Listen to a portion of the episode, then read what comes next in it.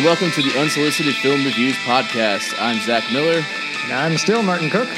and today is another episode of our Century series where we cover 10 films from each decade spanning from 1920 to 2020. As the days start to blend together during these uncertain times, we're here for you, tirelessly plugging away through a century in the world of filmmaking. Still hanging in there, Martin?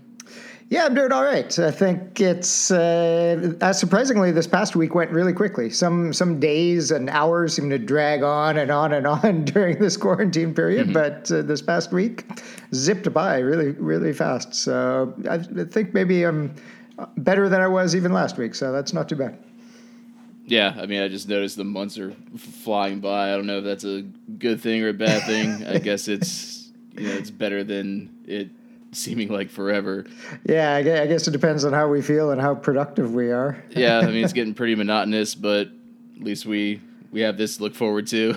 exactly, exactly. We're hanging in there, and we're uh, not doing as badly as as some are out there, particular movie theaters, which which aren't doing too well. I've seen recently a number of news items about AMC possibly filing for bankruptcy. I'm sure a bunch of the other theaters might end up having to do the same thing. That's a real shame because AMC is my go-to.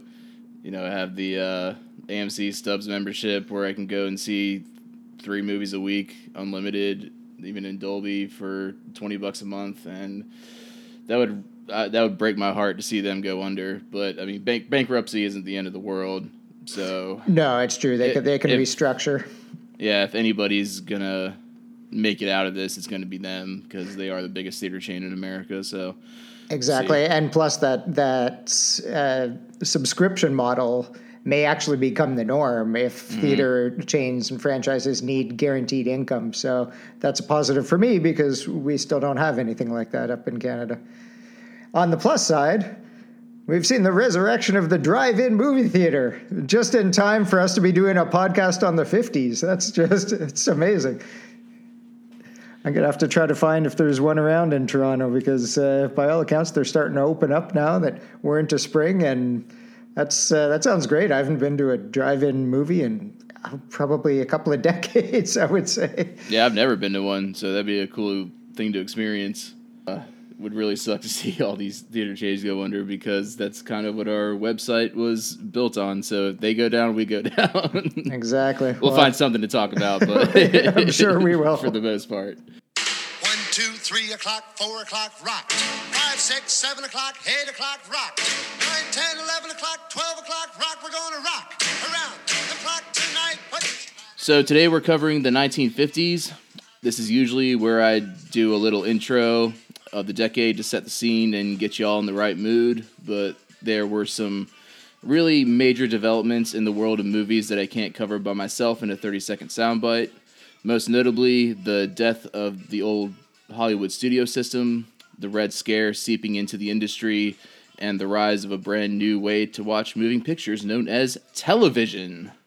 So before we get into the movies, we're going to talk a little bit about each of those so the films we cover are put in their proper historical context. First off, the death of the studio system. I'll try not to overcomplicate this, but the studio system was basically the practice of studios monopolizing and controlling every aspect of movie making from top to bottom. Every part of production, from writing to distribution to owning their own theater chains, was done in house by the big time studios from the 20s to the 50s. The big dogs were MGM, Warner Brothers, Paramount, and RKO, with Fox, Universal, Columbia, and United Artists getting smaller pieces of the pie. Movie moguls were emperors of their own domain in this day. Studio heads like Louis B. Mayer, Jack Warner, and Adolph Zukor had unimaginable power over the industry. And if some of the old stories are to be believed, they made Harvey Weinstein look like Martin Luther King.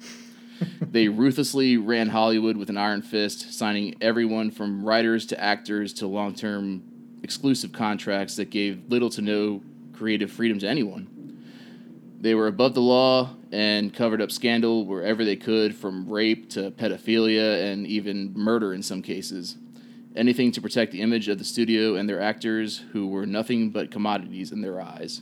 This all began to change in 1948 when a federal antitrust lawsuit was brought against the big studios in order to prevent block booking, which is when a studio forces a theater to buy multiple movies from a studio or none at all. In order to show the big time A list movies, they'd have to buy a certain number of low budget, low quality B movies as well.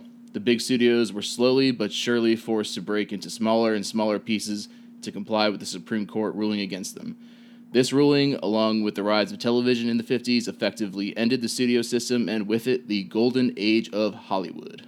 So not only did it uh, bring about the end of the, the studio system, one of the big uh, fall-on effects of that was actors and actresses and writers and directors and everybody else basically ended up becoming free agents as well Right. because the the big hold. And so we lost people like Louis B. Mayer and Jack Warner having absolute control.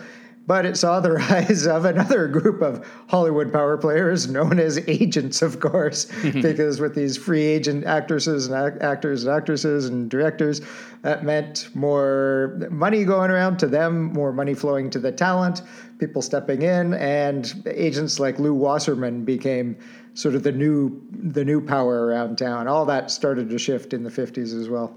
But the other big development in the 50s was the Red Scare and the uh, Hollywood Blacklist and the House Committee on Un American Activities.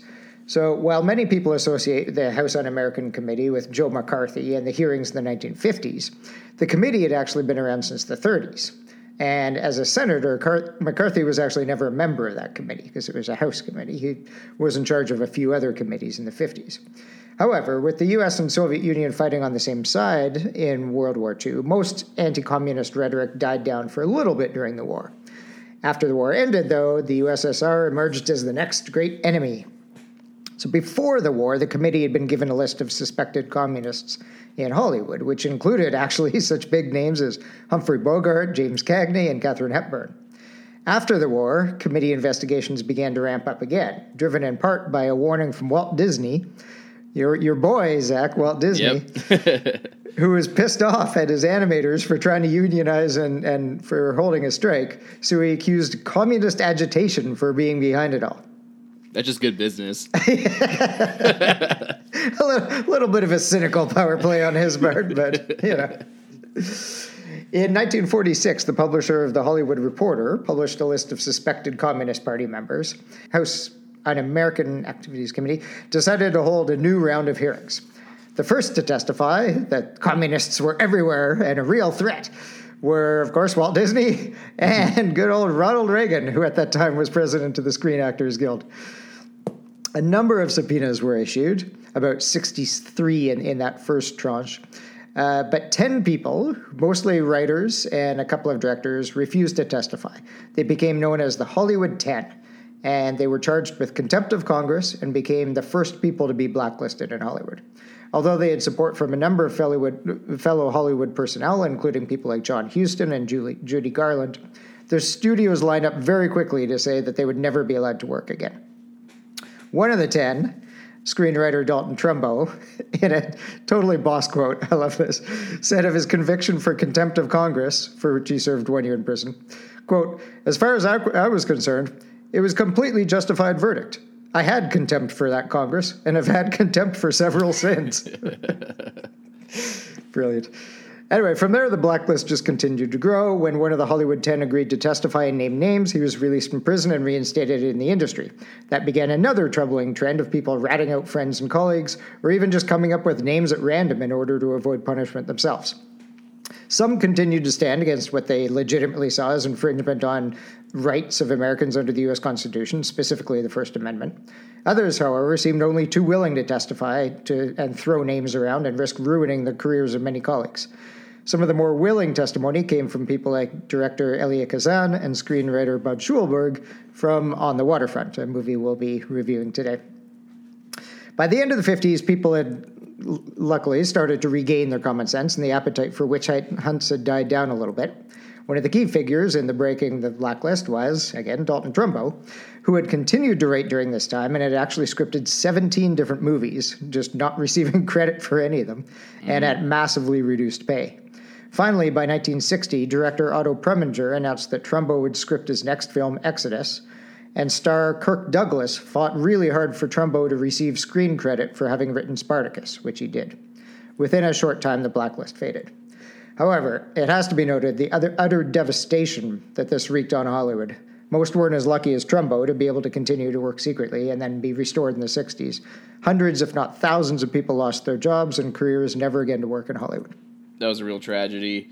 Um, I, I am very anti-communist, but I'm also pro free speech. So I always hate when people are persecuted unjustly for their political beliefs. Everybody should be able to voice their own opinion and then be tried in the court of public opinion. Either you like what they say or you don't, but everybody should be allowed to say whatever the hell they want, whether it's whether you agree with it or not.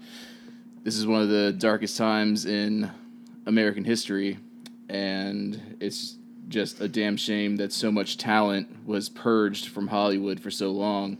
I mean, as you said, Trumbo was one of the ones to kind of stay afloat through the whole thing, but there were a lot of talented people that lost their jobs completely unjustly. It was so Orwellian in a way. I mean, this is like the thing that happened in Nazi Germany. You never think of something like this happening in America, you know, the land of the free. So for that to occur, it's it's a stain on Hollywood, but it needs to be remembered because if you don't remember history, it's bound to repeat itself. Absolutely. So, now a little bit about the rise of television. TV, the tube, the small screen, the telly, as the Brits call it, the idiot box. That soul sucking, mind numbing box in the living room that served as a third parent and primary guardian to generations of kids for the better part of 70 years. I'll try to keep this short and sweet so it doesn't sound like a film school lecture, but the word television comes from the ancient Greek word tele, meaning far, and the Latin word visio, meaning sight. While rudimentary experimental TV technology existed since around 1900, it wasn't until the 1950s that the technology became readily available to the average everyday Joe. In 1950, there were only 3 million TV sets in America. By the end of the decade, there were 55 million. It homogenized cultural tastes in a way that has never been seen before or since. The image of a nuclear family huddled around the set basically sums up 1950s culture, along with apple pie and a white picket fence. Shows like I Love Lucy, The Jack Benny Show, Playhouse 90, Kraft Television Theater, The Andy Griffith Show, The Twilight Zone, and The Honeymooners dominated culture, and the ads that ran during these shows became the products that people bought. Instead of going to the local theater to catch a newsreel before a flick, people stayed inside and got their news from the big three networks NBC, CBS, and ABC. More and more people stopped going to the movies, which obviously had a lasting impact on the film industry that they never fully recovered from. Film studios were no longer the tastemakers. Never was a culture so homogenized than it was in the 50s, and that was in no small part due to the rise of television. It's interesting that it was sort of a double whammy Im- impact on the film industry because not only were people interested in what television had to offer, but it also corresponded at the same time in the 50s with a migration of people out to the suburbs. Mm-hmm. And so it was a lot easier for people to just sit at home and watch the idiot box than it was to go into the city, into the big downtown theaters. It's, it's interesting to note how things have changed. Now we think of movie theaters as being suburban things. There's all the the the AMC's and the and the big multiplexes out in the, suburb, the suburban areas, and not as much in city centers in downtown areas. But it, it mm. definitely didn't used to be like that, and it right. certainly wasn't like that in the 30s, 40s, and 50s the other one final just quick note on on TV, just a little Canadian plug, if I might. Mm-hmm. On uh, July 1st, 1958, the signal of CBC, Canada's national broadcaster, was extended from coast to coast, becoming the longest television network in the world at the time. And also, the first continuous broadcasting of breaking news was probably also by the CBC, which in October of that year broadcast breaking news from the Spring Hill mining disaster mm. in Nova Scotia. So, TV really didn't take long from the beginning of the decade to the end before that became what everybody was paying attention to, as you noted. Yep, exactly. So yeah, that that might have sounded a bit long winded, but we feel like it was really important to highlight those three things because it really changed the entertainment industry as a whole, not just the film industry, but culture. So on to the movies. that we're going to be covering today. We're going to cover the first five. This is going to kind of be a trend for us. We're going to cover the first five and then go on and cover the second five in uh, part two. So, what are we covering today, Martin? So today, the first five we're going to be covering in this part are starting in 1950, Sunset Boulevard, then 1952, Singing in the Rain, 1953, Shane, 1954, Seven Samurai, also 1954, On the Waterfront. And then part two, we will cover Rebel Without a Cause from 1955, 12 Angry Men from 1957, Vertigo from 1958, Some Like It Hot from 1959, and finally Ben Hur, also from 1959. So, let's kick it off. Sunset Boulevard in 1950. It's the second film noir directed by Billy Wilder that we're covering in our Century series after Double Indemnity. It stars William Holden as Joe Gillis, a struggling low level screenwriter who is seduced by an aging, batshit crazy ex silent film star, Norma Desmond, played by Gloria Swanson, who was both of our pick for Best Actress of the 20s. It's meta in a lot of ways, considering Gloria Swanson was herself an aging ex silent film star at the time. Cecil B. DeMille plays himself, and there are cameos from old silent film stars, including our old pal Buster Keaton from The General. Sunset Boulevard was nominated for 11 Academy Awards, winning three. It was number 12 on the original AFI 100 list in 1998 and moved down to 16 on the 2007 list.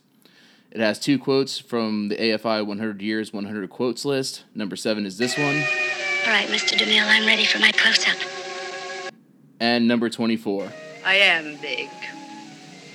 It's the pictures that got small. So, the story, as I said, Joe Gillis is a struggling screenwriter at the end of his rope. He's out of ideas and he can get a writing he can't get a writing job to save his life.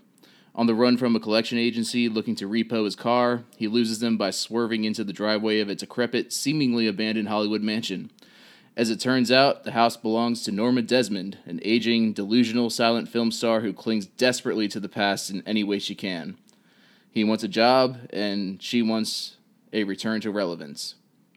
So she commissions him to doctor her 400-page mess of a script. As he sinks her claw, as she sinks her claws into Gillis, it becomes much more than a writing job. He becomes a kept man. She houses him, feeds him, clothes him, and eventually fucks him. Their doomed relationship ends when she hits her breaking point after being rejected by her old director, Cecil B. DeMille. Gillis tries to leave her, only to be shot dead by the insane ex actress. What'd you think? There's there's just so much in this movie. it's just packed. I've seen it a couple times before, but every time I watch it, I, I notice some more about it.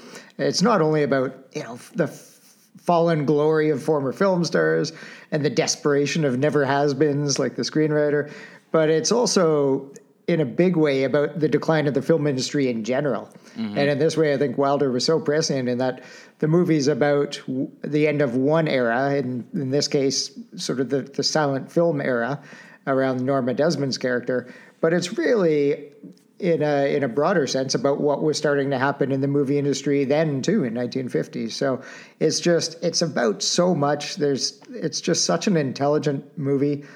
It's um, as you said, it's it's really meta. It's meta before that was even really a thing. Mm-hmm. It's just so inside baseball on so much of what was going on in Hollywood at the time, and I think it's got to be one of the first that at least one of the first major films to focus so much on the inner workings of Hollywood, but even more so than that, to do it in such a negative way. I think up to that point, Hollywood was always glamorized uh, largely by, by itself, by the industry, by movies that had uh, scripts or productions going on in them. And this was really exposing the dark side of this this big thing that most people would think of as glamorous. It's it's just an incredible movie in many ways. Yeah, I love how the opening shot begins in the gutter. Like it tells you what you're getting into. There's a gutter with the uh, label Sunset Boulevard on it to tell you what street it's on, and that's the title card. But it also doubles as telling you, yeah, this this movie isn't about anything happy or bright or inspiring. Like this is down in the gutter. We're going to show you the proverbial gutter of Hollywood, and that's what they did.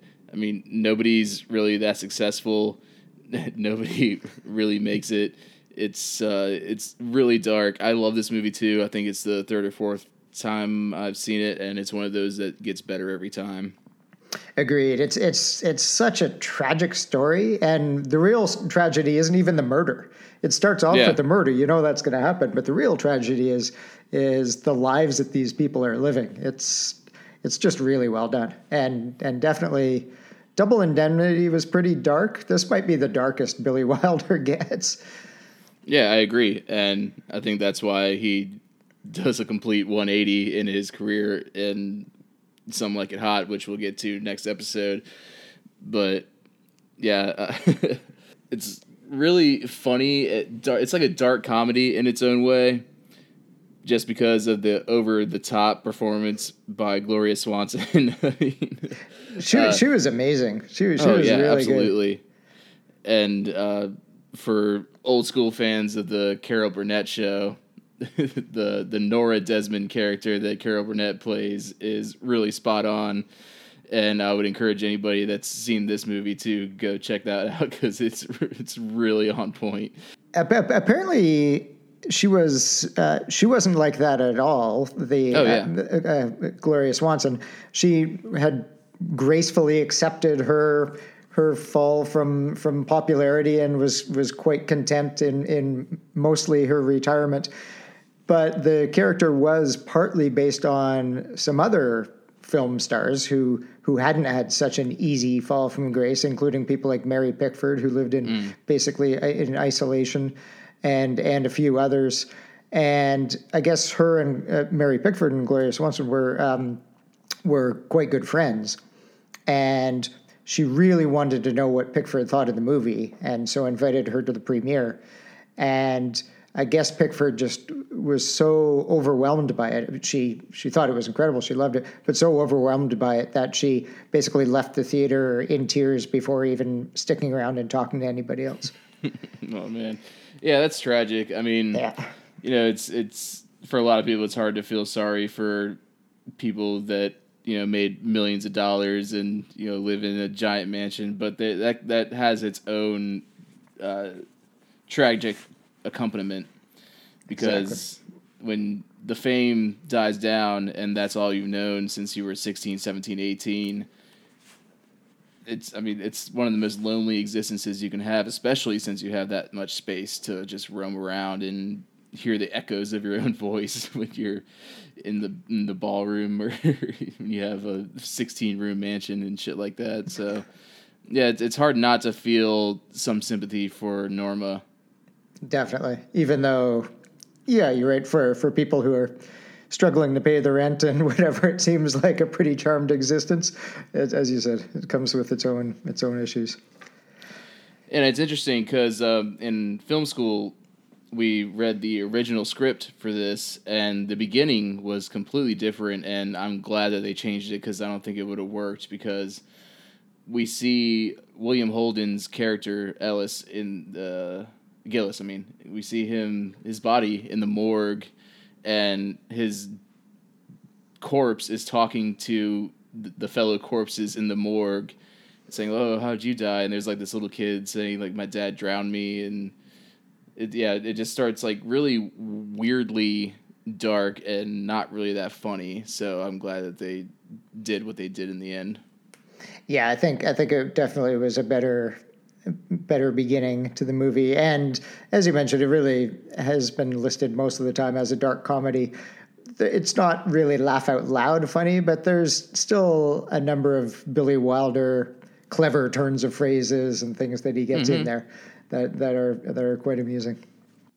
And it's interesting that Wilder all kind of made noirs that didn't fit into the stereotypical noir. Because I think Maltese Falcon is probably, if you're looking for all the tropes of a noir, that's the one you would go to. Because Humphrey Bogart does play a detective. And when you think of noir, you think of hardboiled detective, and that's what we're talking about a little bit with Double Indemnity Yeah.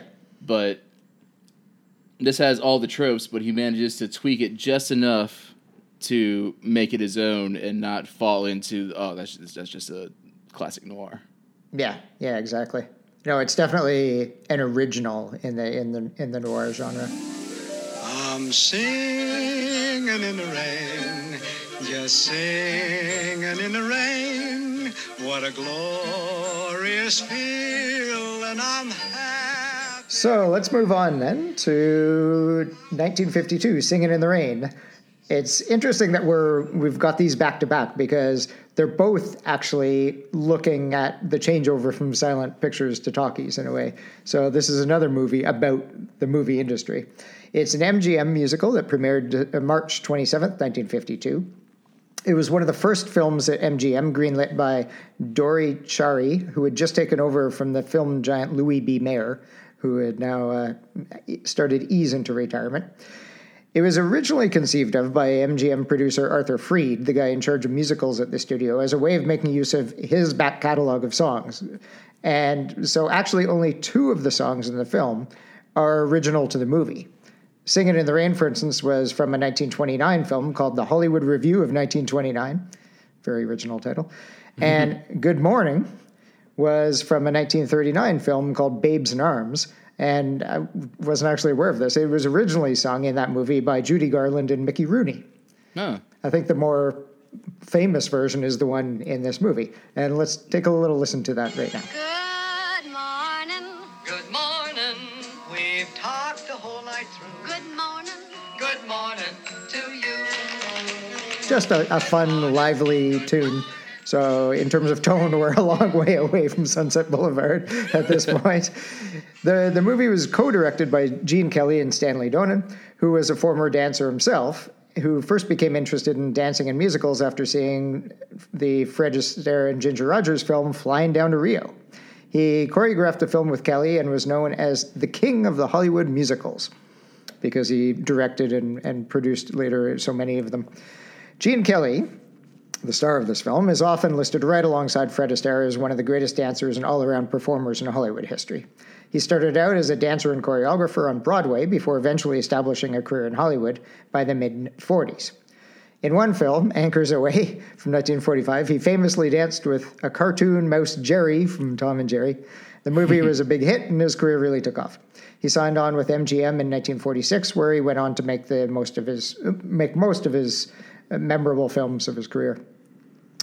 Debbie Reynolds, his co-star in this movie, was first discovered at the Miss Burbank pageant.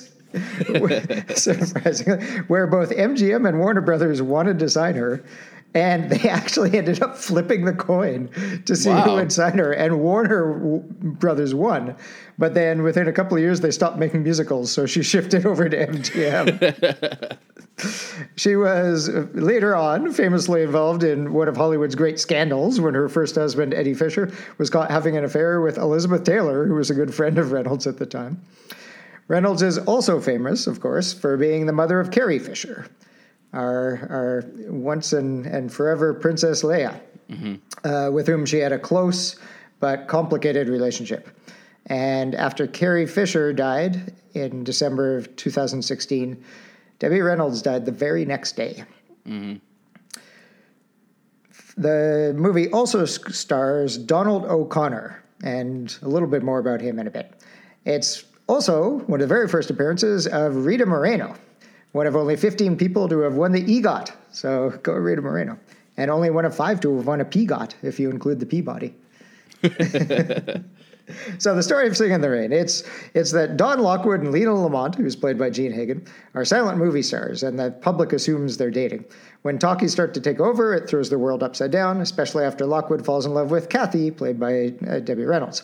And everyone also begins to realize at that time that Lamont has an incredibly annoying voice and can't sing at all. So uh, basically, she's not going to make it in talkies.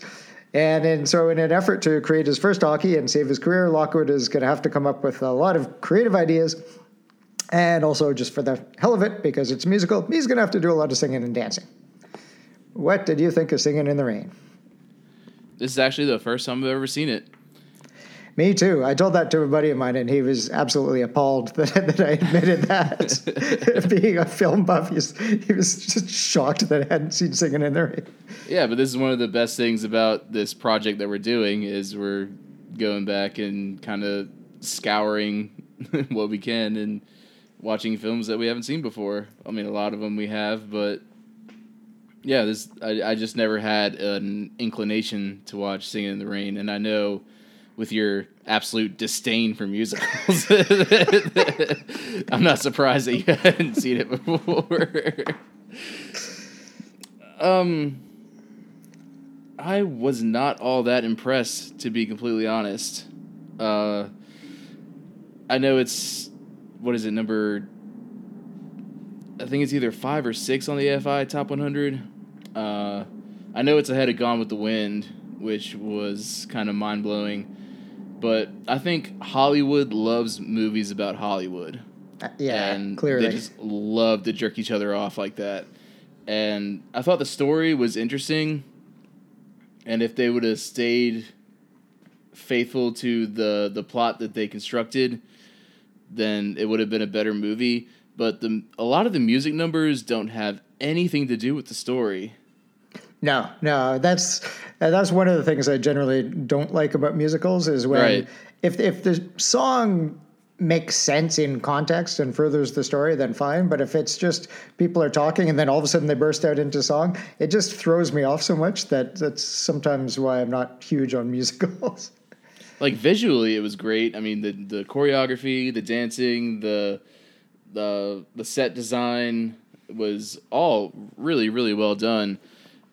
But I just, uh, I I mean, I laughed. I, I did like how insufferable the voice of uh, Uh, Gene uh, Jean Hagen, the the yeah, actress, yeah, yeah, yeah, yeah, yeah. I just yeah, she was absolutely insufferable. And I thought the uh, the gags and the comedy bits were way better than the actual musical numbers. Yeah, I would I would agree with that. Uh, the the guy that impressed me the most in this entire movie was Donald O'Connor, Yeah, who plays. Gene Kelly's friend. I can't believe that he's not more well known. Mm. He, that guy blew me away. His one he has one big solo dance number where he's pretending to fall down half the time. He's flipping himself off of walls. That guy was unbelievable. And in my Mm-hmm. Yeah, doing opinion, like in this film, Bruce Lee, Jackie yeah, he's at least the equal of Gene Kelly in this film. So I do not know why he's not more well known. Hey, I thought for me he was absolutely the standout part of this film, and possibly that one musical number, but mostly just because his, his dancing and and acrobatics were just incredible. yeah, I totally agree. Um, I don't think Gene Kelly was the best dancer in his own movie. No, no, I don't think so. no, that guy, that guy blew me away. But you're right. The the story kind of goes off the rails. It's not the greatest story. The singing and dancing is is is good. I know a lot of people have this as the greatest musical of all time. It seems to be on most lists as that. I'm not sure I would agree. It was it was fun. There were definitely some fun moments. Gene Kelly does have a, sort of a, a magnetism to him, I guess, which maybe Yeah. Donald O'Connor doesn't. I'm, I'm not sure if, again, not sure in this movie if he was Donald O'Connor's uh, equal in terms of dancing, but he's definitely got a charisma to him. But yeah, it was just for me. It was it was good. I didn't. I don't quite get the hype of it as the best musical of all time. No, it definitely doesn't belong in the top ten movies of all time, as AFI has uh, you know coronated it. Uh, it is funny that Debbie Reynolds didn't know how to dance before this movie, and Fred Astaire actually found her crying in the studio. Yeah, apparently Gene and- Kelly was really mean to her. Oh yeah, Be- yeah. because he was of a that. total dick. Yeah. Yeah. So he took uh, Fred Astaire took it upon himself to take her aside and kind of teach her how to dance, and I mean she she holds her own. She's no Ginger Rogers, but you know she she, she does an all right job. Apparently, one of the interesting things, uh, just sort of a behind the scenes look, is that the voices, where so there's this whole part of the movie for those of you who haven't seen it, where uh, uh, Gene, what uh, Hagen, uh, her character is pretending to sing, and then behind a curtain, her voice is actually being dubbed by Debbie Reynolds' character. Mm-hmm. In actual fact, in the production of the film, that was actually Jean Hagen singing okay. because she actually really did have a good voice, and actually it was the other way around. They they switched the the overdubbing of the voices from Debbie Reynolds to Jean Hagen in other parts. Interesting. Yeah. So she played. Uh, she she did pretty well of, of playing somebody who was trying to pretend to have a really terrible voice. She she was she was pretty funny as well, actually. Yeah, yeah. There were, uh, like I said, it was when I think I think the the music numbers were the worst part of the movie, which doesn't make for a good musical, in my opinion. True. And I, I know "Singing in the Rain" more from A Clockwork Orange than I do from from this, which is funny because uh, you know, "Singing the Rain's a lot more critically acclaimed than A Clockwork Orange. But uh, an interesting little aside story.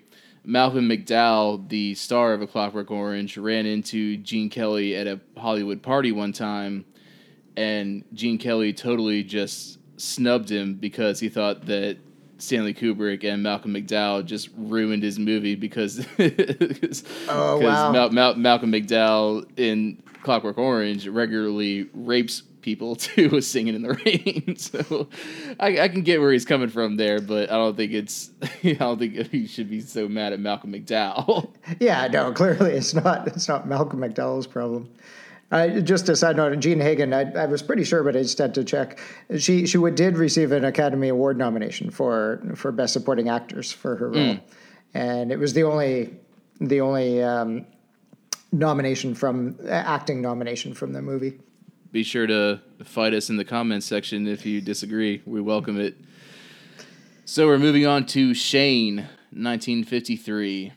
It's a western directed by George Stevens, written by A.B. Guthrie Jr. and Jack Sher, and starring Alan Ladd as the titular Shane, Jean Arthur in her last film role, Van Heflin, Brandon deWilde, and Walter Jack Palance, who would later drop the Walter from his stage name and become known as simply Jack Palance. My first introduction to him was probably 1989's Batman. It's based on the 1949 novel of the same name by Jack Schaefer. It's a simple plot and a quintessential Western movie. Shane is a morally upstanding lone gunman and a man of few words who lets his actions speak for him. He takes up with the Starrett family as a ranch hand, endearing himself especially to their little boy Joe. Rufus Riker, a cattle baron and the stereotypical black hat character, is running folks off their rightfully acquired land, so Shane is called into action despite his distaste for violence. Distaste for violence. The reluctant hero tries to avoid a fight at every turn, but fights inevitably always come to him. Again, we've seen this dozens of times. In the climactic shootout, Shane, by himself, kills Riker and his gang, saves the Starrett family farm, and splits. It was nominated for six Academy Awards, winning one for Best Cinematography. It's number five on the AFI 100 list, up from number 69 in the original list. Shane is 16 on the list of top 100 heroes. It's the number three Western, the number 53 100 Years, 100 Cheers, and number 47 on the quotes list for this one.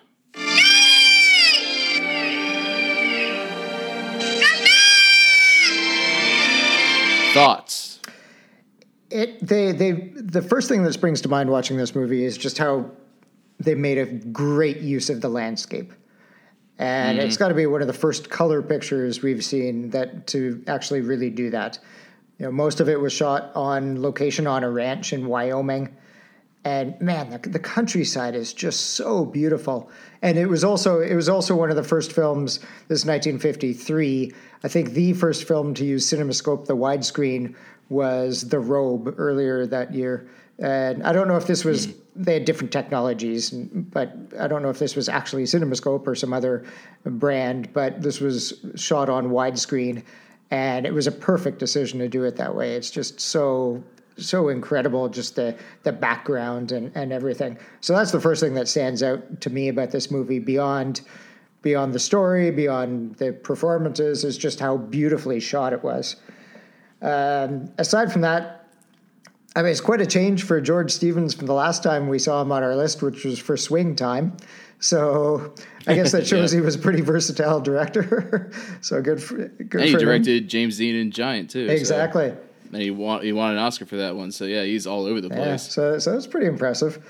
And the other thing is just Jack Palance. He's just such a great villain. he's just Mm-hmm. he's just so calm, but at the same time menacing.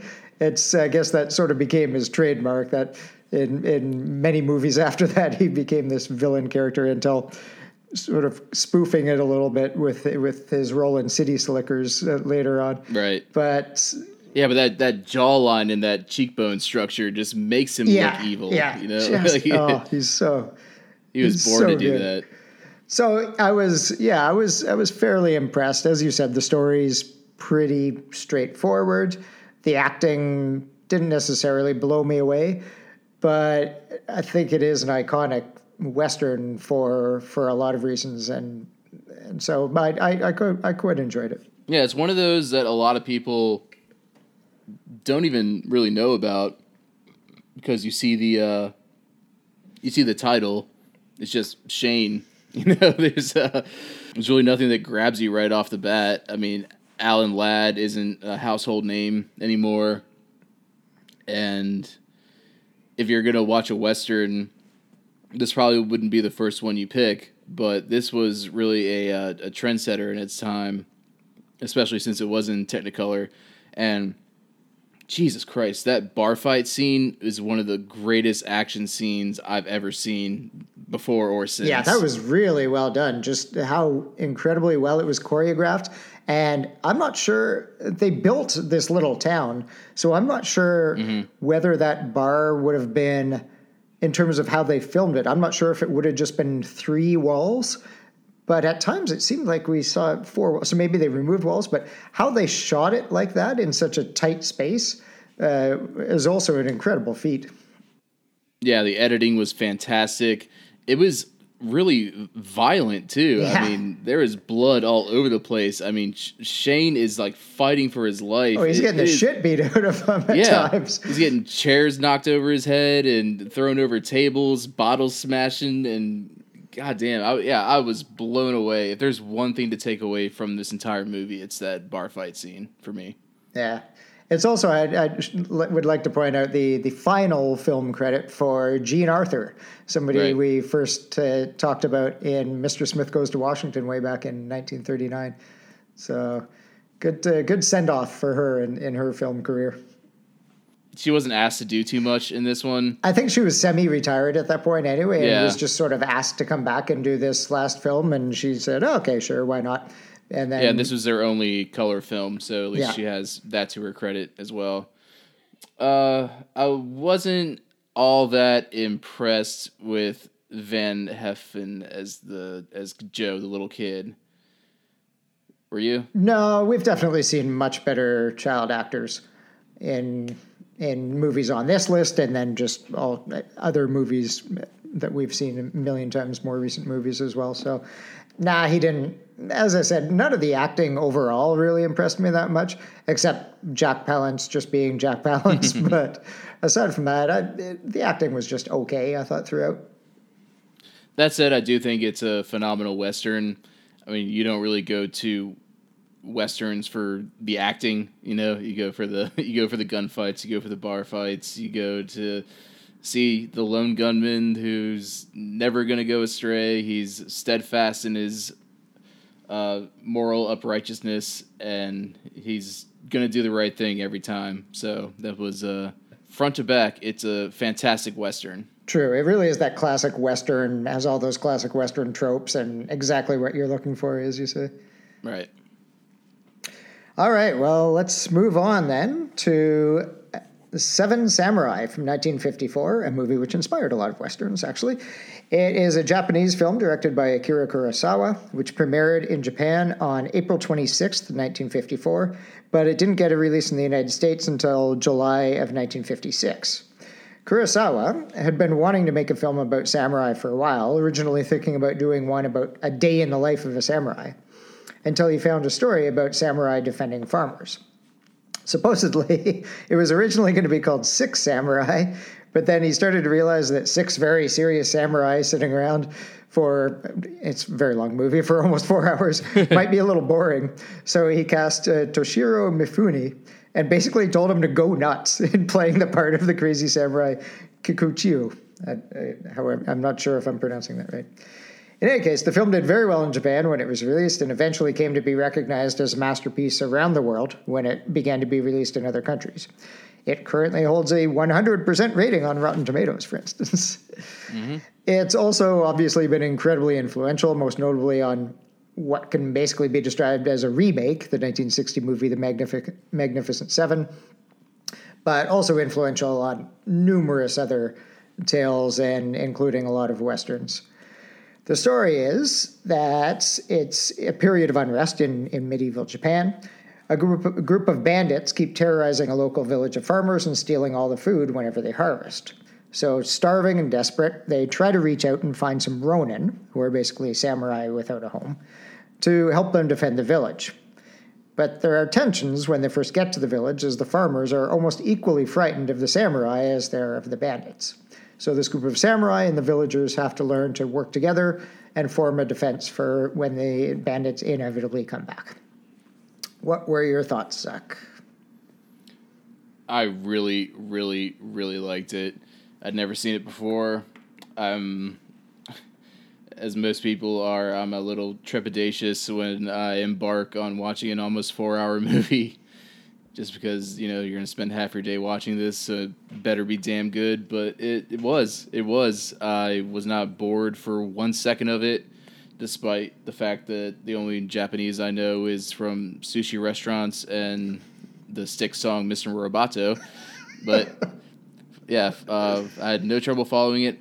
I don't know if there's different subtitles for different versions, but the translation was so expertly done because they were using English idioms all the time that you could really understand and get involved with and I'm sure it wasn't a direct word for word translation because that wouldn't have made any sense.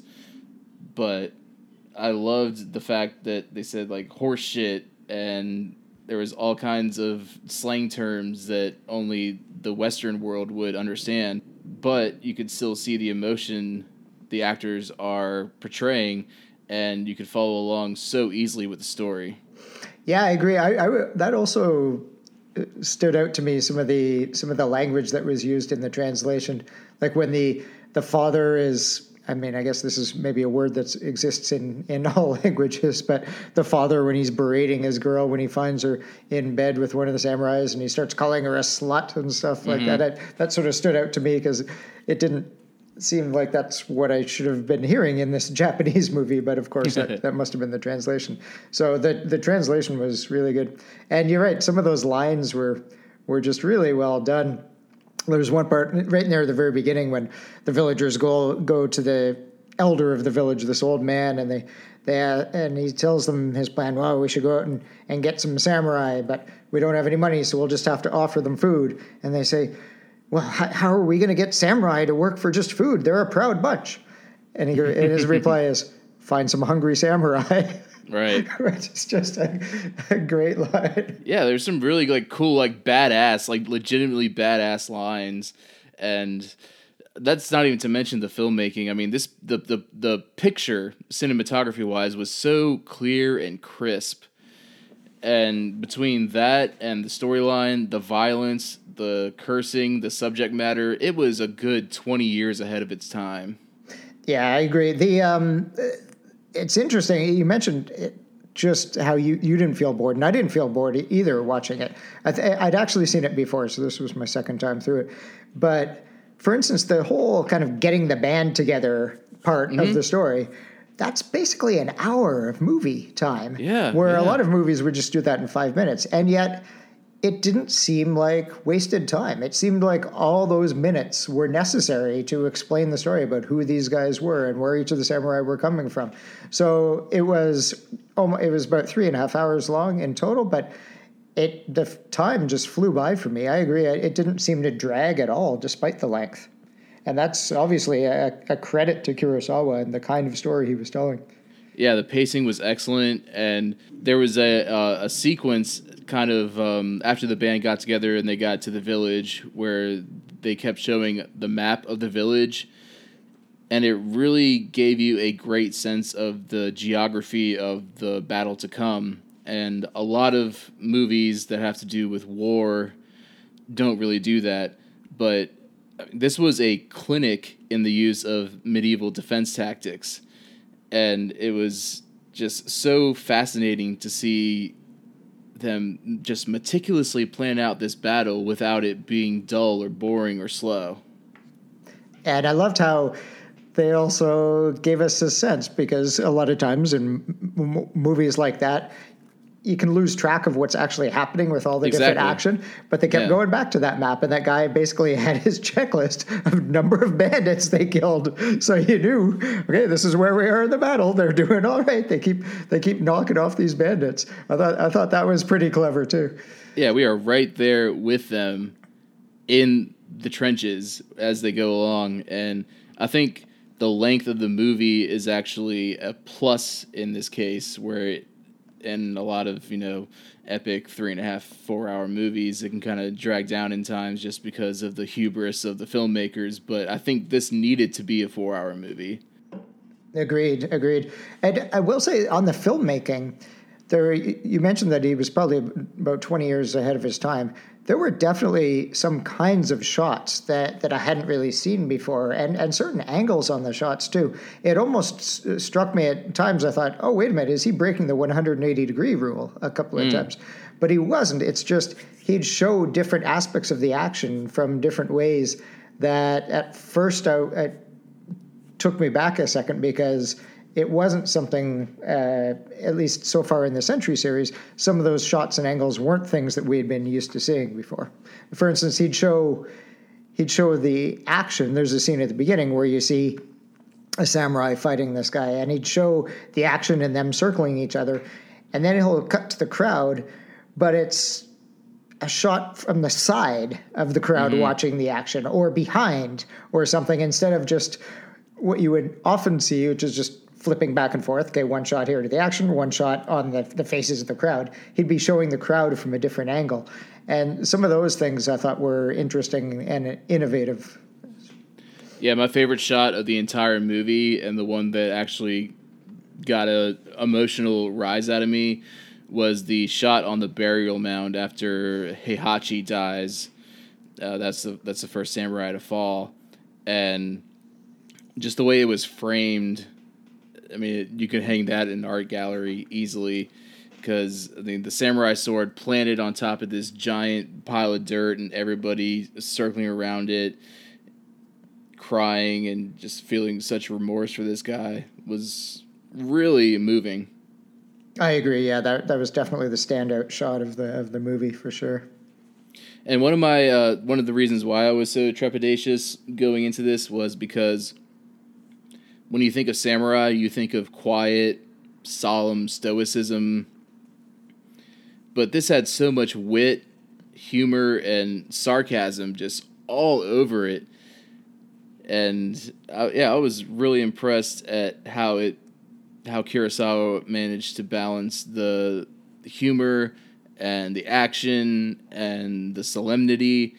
Kyuzo, I hope I'm saying that right, was like the uh, prototypical samurai because he was like serious, stone faced. But everyone else had real personality. I mean, especially obviously Kikyochi, uh, Ki, Ki, Kikuchiyo. but uh, I really loved uh, Shimada too, like the leader of the group. That, definitely, they all had these really. Aside from the, the the one really stoic guy, as you mentioned, they all have they all had these really charming smiles mm-hmm. that that Kurosawa obviously brought out the best in them to where they'd be reacting to something that's happening, and and they each had this sometimes mischievous grin, sometimes just sort of a knowing smile. They and those really just brought out the personalities without even hearing them speak or, or knowing what they were saying. Yeah, I mean, I was really disappointed when Shiroshi died because he was my favorite of the seven, and he died kind of early on because he was like the jovial, like bring everybody together. He always had that big, big smile on his face. Yeah. Yeah, yeah, his his death was pretty sad for sure. My only criticism is the bald caps on the villagers were very, very, very bad. Agreed, agreed. but for all the people that Kurosawa needed to really showcase, they actually shaved their heads, so that wasn't too much of a distraction. But the, yeah, that's the only real, real flaw that I noticed was that the ball caps were laughable. yeah, needed more damn commitment from his extras. Yep. Come on, guys, commit to your bit. All right, so now on to our last movie for part one of the 50s On the Waterfront. It was directed by Elia Kazan, written by Brad Schulberg, and starring Marlon Brando, Carl Madden, Malden, Lee J. Cobb, Rod Steiger, and Eva Marie Saint in her film debut. While Brando's breakout performance came out in uh, 1951's A Streetcar Named Desire, this was his really true star making effort. His method acting totally changed the game as far as acting on film. Instead of overblown, melodramatic, theater like performances, actors began to shift to a more understated, realistic approach. This is what made Brando so great and well ahead of his time as a performer. This film was nominated for 12 Oscars, winning 8, including Best Picture, Best Director, Best Screenplay, and Best Actor for Brando. It's number 19 on the AFI 100 list, down 11 spots from number 8 on the original list. On the Waterfront tells the story of Terry Malloy, played by Brando, a lowly dock worker and ex boxer. Everyone in Hoboken, New Jersey is under the thumb of ruthless mob boss Johnny Friendly. Terry's promising boxing career went down the drain when he threw a fight to earn Friendly some easy dough, a decision that Terry really regrets later. While everyone knows Friendly is the head of a large racket, they all play D&D or deaf and dumb to save their own necks. After Terry is unwittingly dragged into becoming involved in the murder of his old friend Joey, the strong but sensitive Terry slowly undergoes a spiritual transformation throughout the film that sees him finally stand up to Friendly, beating him in a climactic fistfight when he's outnumbered, and change his small corner of the world for the better. Have at it, Martin. Obviously, this this film is largely about Brando. It's and he really was different, especially going through and, and watching these movies as as we have been doing from from the twenties on up. Just the the natural way that he acts must have been such a game changer at the time and was such a game changer. And you can really see it. You just see it on the screen how it's a it's a totally different kind of performance that we've seen before. Well, in, in that it doesn't feel like a performance you, you watch Brando, and all of a sudden, everybody else who's acting feels like they're performing, they're doing Right. something. Brando just seems to be inhabiting his character, and Yeah, he obviously, sucks you in. yeah, a lot of obviously a lot of that is is the method acting stuff, the the Stanislavski method, and Brando himself was taught by one of Stanislavski's pupils, Stella Adler. It's uh, Brando is just is just incredible. I obviously again, the, and the other thing uh, about on the waterfront, we touched on this a little bit on the House on America's an American Activities Committee bit at the beginning, is a lot of there's a lot of made about the parallels between Elia Kazan, the director's real experiences during that time, and the story about a man gathering the courage to inform on the mob. Mm-hmm. And yeah, okay, on the surface, sure, but I think that's I think that's also Kazan trying to sort of assuage his own guilt rather than rather than making a real statement because obviously there's a big difference between speaking up against mobsters and murderers and selling out friends and colleagues for their political opinions. Right. You know, one's courage and the other's bowing to pressure, so they're really kind of the opposite. So, you know, nice try, Elia Kazan, but you're no Terry Malloy. but the movie itself is the the movie itself is quite engaging. I I really loved Carl Malden as the as the dockside priest guy. He's he's really good. It uh, there, there's a, there's a lot of impressive things to this. It's it's interesting. The original pass had a script, and then it got rewritten. Uh, was was uh, under a different title, and it was by Arthur Miller, and obviously it had a lot of rewrites. But I wonder how much of that was retained in the script that made it to screen because it still at times has that kind of stage play feeling to it. I don't know if you got that. Yeah, uh, I think that's. I think that happens a lot with these movies, these kind of movies, though, because if it's not like a broad, sweeping epic or an action movie, then they tend to go the opposite route and do the intimate kind of play type setting. Yeah, I also loved uh, Karl Malden as the priest. He was the moral compass, while Lee J. Cobb, who we'll meet again later, was Johnny Friendly, the gangster, and they're the polar opposites. And that's when good moral dilemma movies always work because if you have two characters that are polar opposites and you have the protagonist right in the middle, kind of vacillating between the two, then that makes for really compelling drama, and that's exactly where Brando's Terry Malloy sat. So I think that's what made this movie really compelling, other than obviously Brando's acting. Yeah, it really illustrated the internal conflict in the character, which Exactly. isn't always an easy thing to depict in, in a movie. A lot of movies have tried and failed to do that in different mm-hmm. ways. This movie obviously massively succeeded. For me, the the standout scene that everybody remembers obviously is the I could have been a contender, I could have been somebody instead of a bum, which is what I am, that whole part. But for me Which the most will. Oh well, let, us listen to that scene. Yeah, right let's, now. yeah let's, let's go ahead and listen to it. It wasn't him, Charlie. It was you. Remember that night in the garden? You came down my dressing room and said, Kid, this ain't your night. We're going for the price on Wilson. You remember that? This ain't your night. My night, I could have taken Wilson apart. So what happens? He gets the title shot outdoors in a ballpark, and what do I get? A one-way ticket to Palookaville. You was my brother, Charlie. You should have looked out for me a little bit. You should have taken care of me just a little bit so I wouldn't have to take them dives for the short end money. Well, I had some bets down for you. You saw some money. You don't understand. I could have had class. I could have been a contender. I could have been somebody. Instead of a bum, which is what I am. Let's face it. And that's number three on the AFI 100 quotes list. and and it definitely well deserving. That that is a great scene, and just it gives you a lot of the backstory about him, and and it tells you a little bit about where he is and why he's about to make the turn that his character does in terms of mm-hmm. in terms of what he does.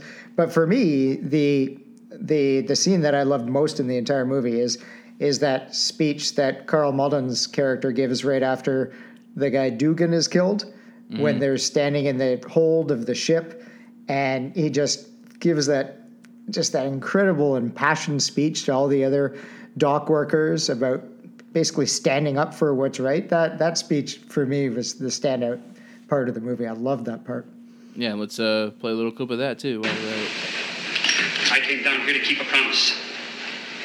I gave Kayo my word that if he stood up to the mob, I'd stand up with him. All the way. And now Kayo Dugan is dead. He was one of those fellas who had the gift of standing up, but this time they fixed him. Oh, they, they fixed him for good this time. Unless it was an accident, like Big Mac says. Some people think the crucifixion only took place on Calvary. They better wise up. Taking Joey Doyle's life to stop him from testifying is a crucifixion. And dropping a sling on Kayo Dugan because he was ready to spill his guts tomorrow, that's a crucifixion. And every time the mob puts the pressure on a good man, tries to stop him from doing his duty as a citizen, it's a crucifixion. And anybody who sits around and lets it happen, keeps silent about something he knows has happened, shares the guilt of it just as much as the Roman soldier who pierced the flesh of our Lord to see if he did. Yeah, that's just uh, really inspiring. Like I said, he's the moral compass, and for him to put his neck on the line like that, I mean, even though he's a, a man of the cloth, he knows he's on the line, and you know, uh, Johnny Friendly's not going to have any compunctions about killing a priest. So, for him to do that is uh, really heroic. My my one little nitpick with the movie, and it's pretty small, but it's that at times the score I found to be a little overpowering. And Hmm, I, I- okay. I, I Yeah, don't think I don't think it's a problem with the score itself. It was scored by Leonard Bernstein, one of the most famous and, and incredible musicians of the 20th century. But I think it's the sound mixing. Like it seemed Hmm. at times in the more dramatic moments that they just needed to let the story and acting carry it, and instead this this really loud, overpowering music would come in. And, and it kind of ruined some of the tension in the film for me. So that, that Yeah. was my one small nitpick about the movie. Yeah, I noticed that too, especially leading up to the death of Joey scene. Like it's like bah, bah, bah, bah, bah, bah, like really, really loud uh, brass and percussion and everything. And all we're doing is seeing Marlon Brando walk down the street. Like, we don't know what's about to happen, and it kind of gives it away that something really major is about to happen. There's no real suspense because the score is just going absolutely nuts and then we see Joey fall off the roof, and we're like, oh, okay, well, we knew something was going to happen. Yeah, exactly. By that time, yeah, the the score did a disservice to the movie, especially in that respect. Yeah, so maybe half blame for the score and half blame for the sound mixer. Who that score? It's, it could have even if they had just toned down the mixing a little bit, it mm-hmm. might not have been so bad. But it was just really overpowering at times. But anyway, that's a small thing because uh, aside from that, it's a pretty incredible movie. I agree.